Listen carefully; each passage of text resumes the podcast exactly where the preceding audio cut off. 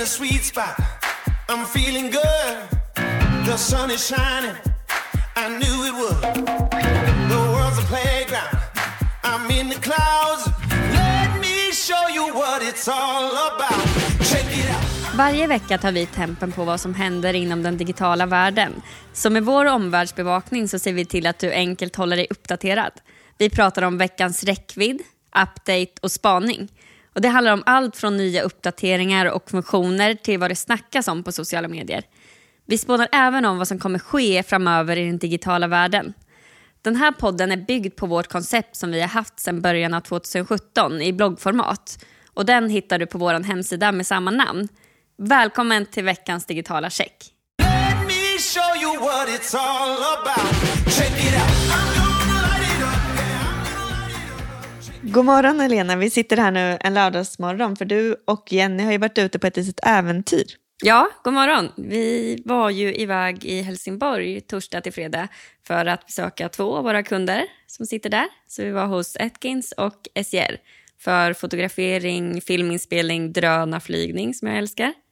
Och intervjuer. Och intervjuer, framförallt intervjuer. Vi, var, vi pratade med så många olika människor som hade olika roller. Vi var ute på projektbesök och fotade och intervjuade. Och, ja, det var väldigt kul faktiskt. Spännande och det är det som vi tycker är fantastiskt roligt och utvecklande att vi får vara ute och träffa så många olika typer av människor i olika typer av roller och att vi får vara med och lyfta deras historier. Ja, det är ju superroligt. Och det är också jättekul att vi fick så mycket respons, eh, så mycket härlig respons från vårt förra poddavsnitt. Ja, vi har ju haft ett uppehåll eh, ganska länge får vi att säga. Ja, men det var ett långt sommaruppehåll, men nu är vi ju tillbaka. Mm. Ja, jättekul feedback. Eh, Många som var glada att den var tillbaka. Och vi har också fått lite tips på ämnen som vi kan ta upp i våra spaningar framöver. Så ja, vad har hänt mer i veckan då?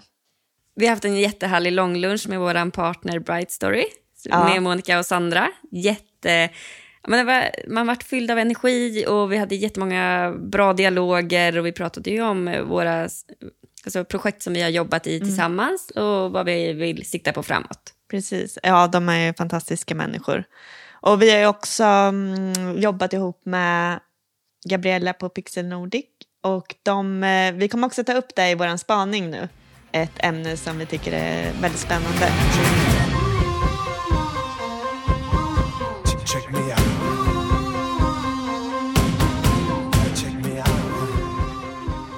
Men vi drar igång veckans digitala check. Och här börjar vi ju med veckans räckvidd.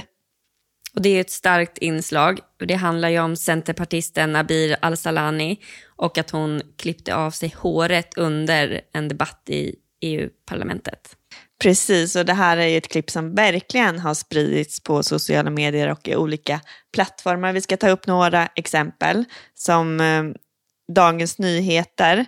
De, I deras eh, reels som de la upp har de nu, när vi pratar, över 1,5 miljoner tittare och ungefär ja, men närmare 25 000 gilla-markeringar. Ja, och på hennes eget inlägg på Instagram eh, så har hon ju fått 3,6 miljoner visningar. Ja, det är helt Det är otroligt. helt otroligt. Och väldigt bra måste vi säga att det här sprids vidare. Det är ju där vi vill att eh, den här...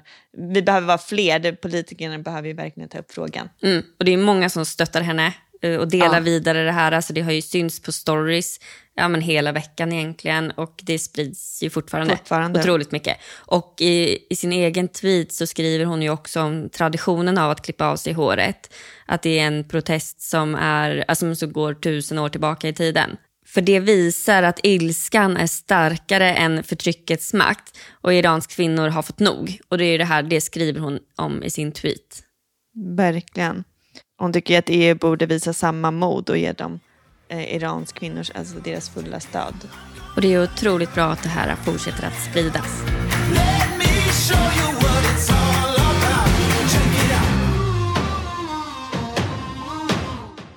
Vi går över på veckans update och idag har vi tre updates Helena som vi ska prata om. Ja, men det handlar om Twitter, om YouTube och om Instagram. Så det är en blandad skara. Och det är ju väldigt roligt att vi pratar lite annat än bara Instagram. Men vi går in på Twitter först och de har infört en redigera-knapp. Mm, och det här är ju ganska märkligt ändå. Eller om jag, det var länge sedan jag använde Twitter själv nu faktiskt. Men jag hade ju verkligen velat ha den och jag vet nu när vi har läst på massor om det här att det har varit väldigt efterlängtat med en redigera-knapp. Ja, och det som är är att den går, har gått ut till ett fåtal länder som en start och det är enbart Twitter Blue-prenumeranter som har tillgång till den här. Men den medför ju också lite begränsningar. Det handlar om att man bara har de första 30 minuterna på sig att göra en ändring och sen så kommer det också, ja men det går att göra max fem ändringar totalt och det kommer synas. Såhär, mm, den gjorts. senaste ändringen gjordes. Ja, Eh, det kan ju vara bra. Det, vi vet ju själva att det kan gå lite troll i tangenterna ibland. Absolut. Även fast vi är lite ordpoliser, eller vad, vad säger man? Jo, men så heter det ju. Och det är vi ju. Men eh, man blir blind på sina egna ord ibland och då är det bra att den här eh, redigera-knappen finns. Det tycker jag absolut. Och den andra updaten då är om YouTube Shorts. Och det här ordet har vi lite svårt att säga, så det kanske blir första och sista gången vi säger det.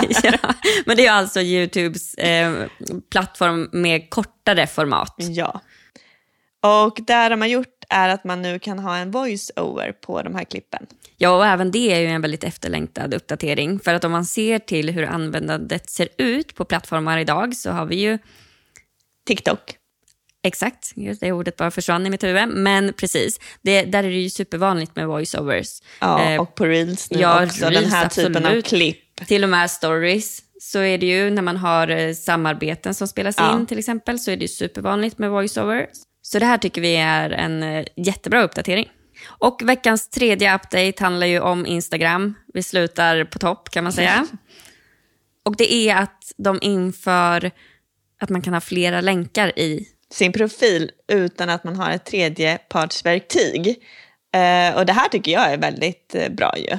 Speciellt vi som jobbar med många olika sidor men också bjuder på väldigt mycket kunskap. Det kan vara en sån grej att vi kan länka till flera olika poddavsnitt eller eh, bloggtexter eller medarbetarintervjuer och så vidare.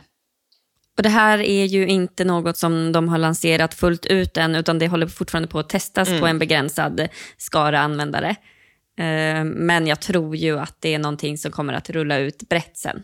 Ja, för att vi, det är så pass efterlängtat. Verkligen, och vi vet ju att de vill ju få användarna att stanna kvar på sin egen plattform eller att man nyttjar de funktionerna som finns och eftersom det är så många som använder tredjepartsverktyg så tror jag ju verkligen att det är någonting som de ja, men kommer fortsätta bygga vidare på och utveckla.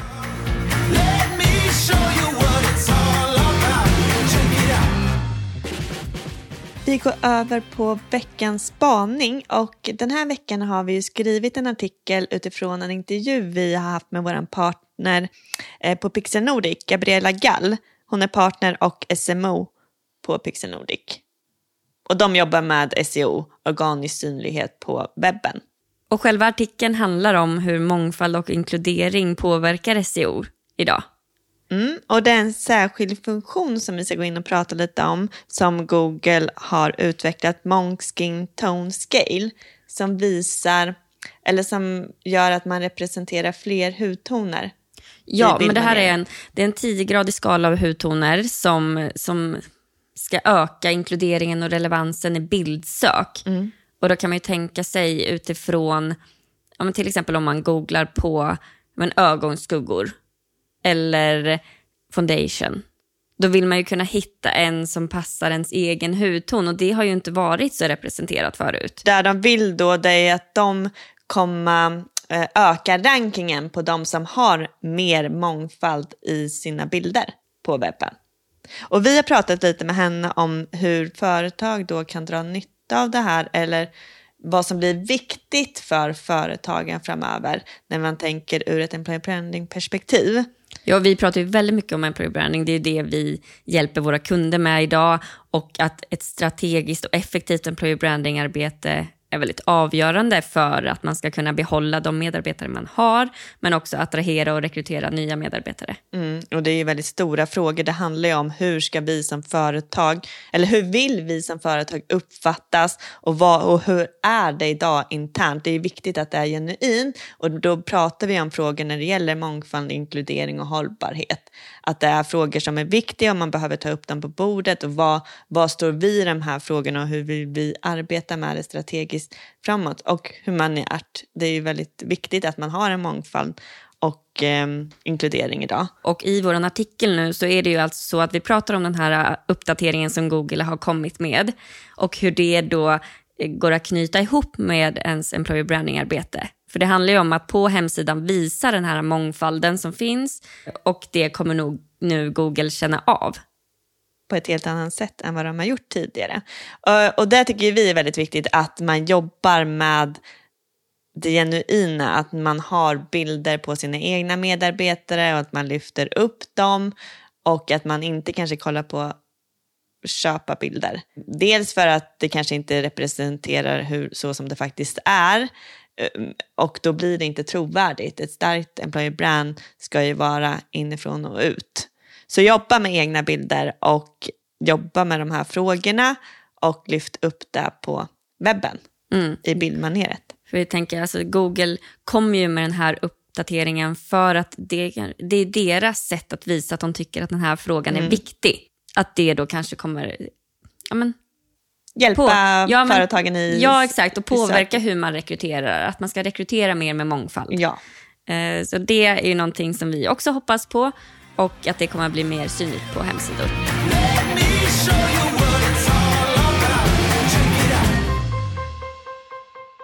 Hon har ju också gett lite andra tips just när det gäller bildsök. Jag tänker att vi kan väl lyfta upp dem här i podden också. Om man vill läsa vår artikel så finns ju den på vår webb, eh, på vår blogg, check.se. Om vi bara mm, kollar på lite hur man ska tänka kring bilder ur ett e-, SEO-perspektiv då, så hade hon tre tips, Helena.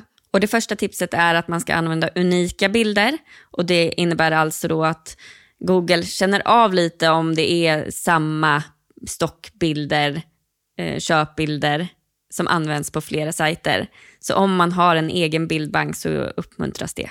Verkligen, så ta egna bilder. Och det andra tipset är att man ska använda strukturerad data. Det innebär att man ska märka upp bilderna på hemsidan och döpa dem utifrån vad det faktiskt är för någonting. Så om det är en produktbild eller ett fotografi av ett recept. Man kan hjälpa Google att förstå vad det är för information i bilden.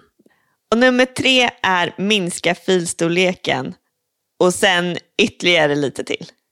Tunga bilder gör ju att hemsidan laddar långsammare och det är därför vi vill att de ska vara så komprimerade som möjligt. För det är ingen som gillar långsamma sidor. Verkligen inte. Och uh, det man brukar säga är man kanske kan sikta runt 500 kilobyte. Mm. Och med inga så menar jag också såklart Google. Och med det så tänkte vi runda av det här poddavsnittet. Och... Jag tycker det var ett väldigt eh, matnyttigt eh, avsnitt den här gången. Ja, men flera updates och det här blogginlägget. Och ni kan verkligen gå in på vår hemsida och läsa det i sin helhet. Eh, för där får ni jättemycket bra tips av Gabriella. Och vi kommer ju också prata ännu mer SEO framåt i podden. Då får vi önska er en härlig vecka, så syns vi nästa vecka. Hej då!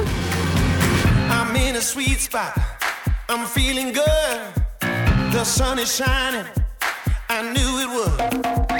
The world's a playground, I'm in the clouds. Let me show you what it's all about. Check it out.